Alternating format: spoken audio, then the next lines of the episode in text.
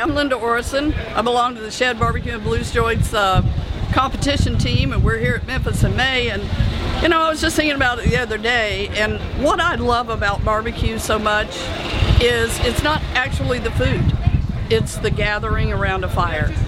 And it's getting parents and kids off of their devices and outside in the backyard. And it's that Neanderthal cook and that smell and that everything that barbecue is made up of.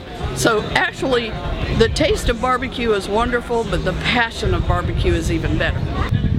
Hey, hey, we're at Memphis in May, and I'm Brad Orrison, founder of the Shed Barbecue and Blues Joint. And what does barbecue mean to me? I mean, pretty much everything. I mean, meat's my money. So it's not only our business, but it's our passion, our whole family's involved. Uh, it's pretty cool. I was just telling some of the folks, you know, we only get to see each other once a year, so it's like our annual, it's kind of like a family reunion every time we go to Memphis in May.